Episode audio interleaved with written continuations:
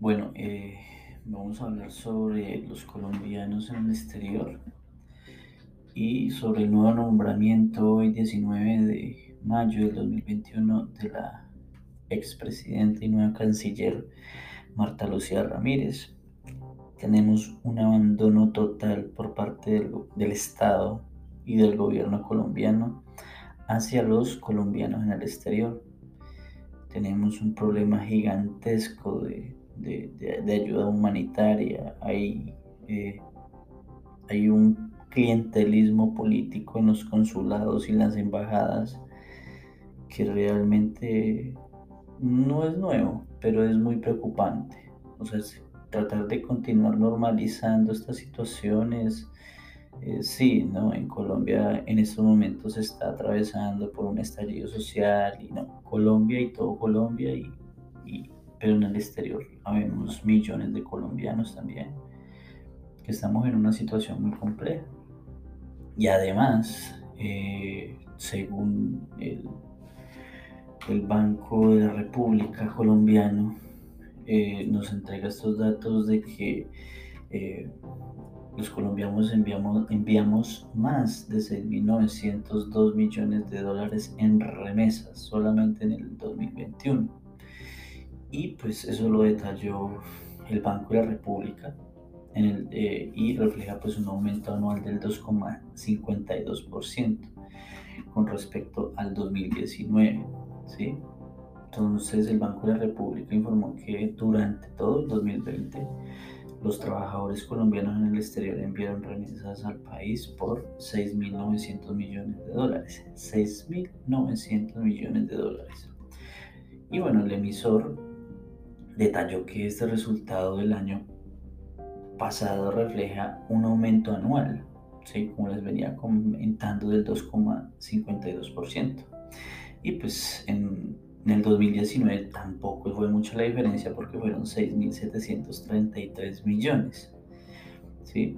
Entonces, esos fueron los que se registraron en el 2019 en el fondo, versus los 6.902 millones de dólares.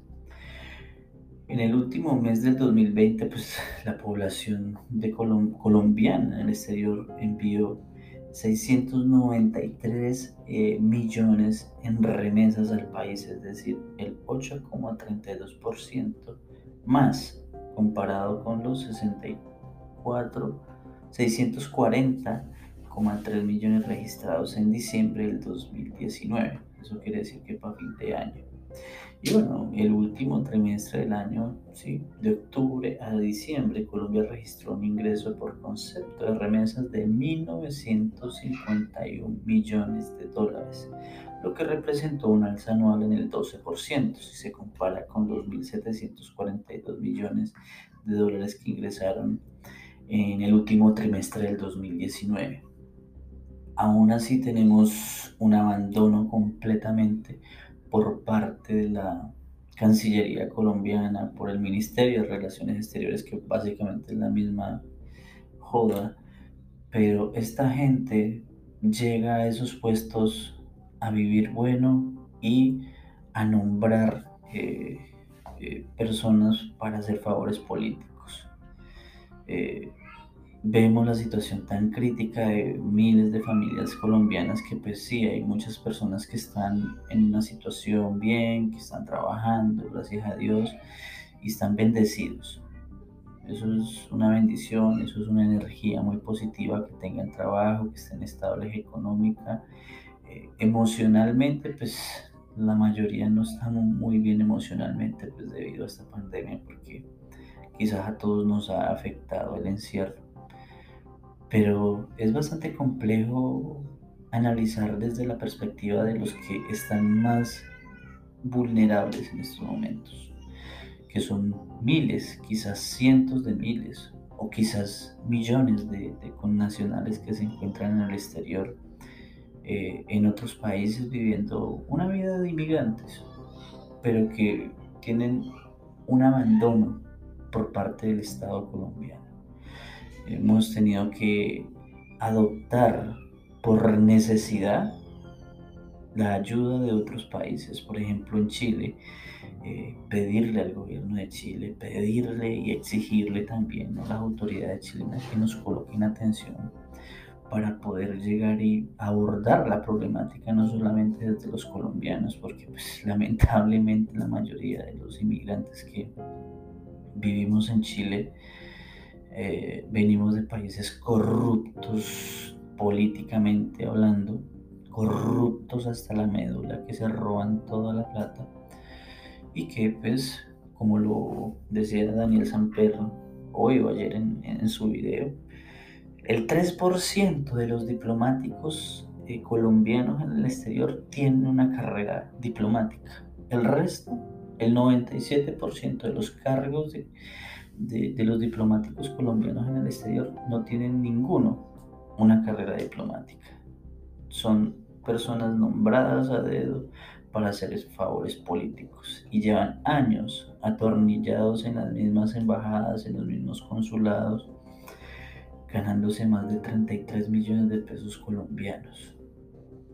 Pero a la hora de ayudar a solventar y a solucionar la problemática de, de, nuestros connacionales, se hacen los de la vista gorda, siempre llaman a la burocracia, que hay que hacer los procesos a través de la Cancillería, para poder llegar y avanzar en crear soluciones y alternativas y todo este proceso que es bastante engorroso, inclusive se coloca como un ejemplo los procesos de repatriaciones. Los procesos de repatriación de un cuerpo puede tardar entre 30 y 60 días, dependiendo de la respuesta que ellos den para cuando se quiere eh, solicitar al mismo gobierno que haga este proceso y pues se ponga con el dinero para hacer el proceso. No se hacen cargo de todos los gastos funerarios, eh, comienzan a investigar a la familia si tienen CISBEN y si realmente es una familia de escasos recursos, o sea que tienen que estar prácticamente viviendo debajo de un puente para poderles ayudar. Y es preocupante. Es preocupante porque muchas veces ni siquiera llega la ayuda.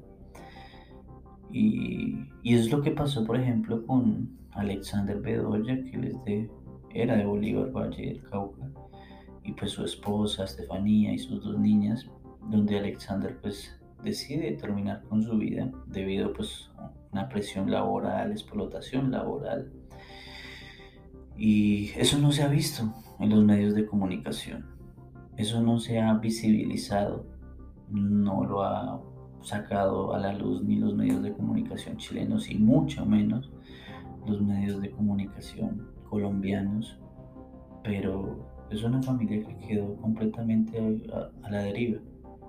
No hay atención psicológica, no hay atención jurídica con respecto al tema de la explotación laboral porque no le pagaron su a su esposa, no le pagaron los años trabajados y tampoco le pagaron el dinero que le quedaban debiendo. El consulado no abordó esta situación, no abordó esta problemática. Y es ahí donde vemos la ausencia de la Cancillería, de la Embajada y del Consulado colombiano en Chile. Y yo sé que eso sucede no solamente aquí, sino en muchos países donde tenemos atornillados cónsules y embajadores comiendo súper bien, viviendo súper bien, a costillas de nuestros impuestos. Porque estamos mandando casi 7 mil millones de dólares anuales, anuales, anuales. 7 mil millones de dólares en remesas.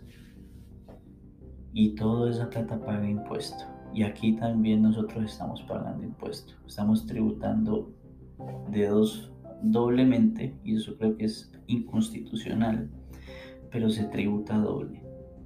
Entonces necesitamos una solución y necesitamos abordarla con la Cancillería que se ponga bien en los zapatos de los colombianos en el exterior.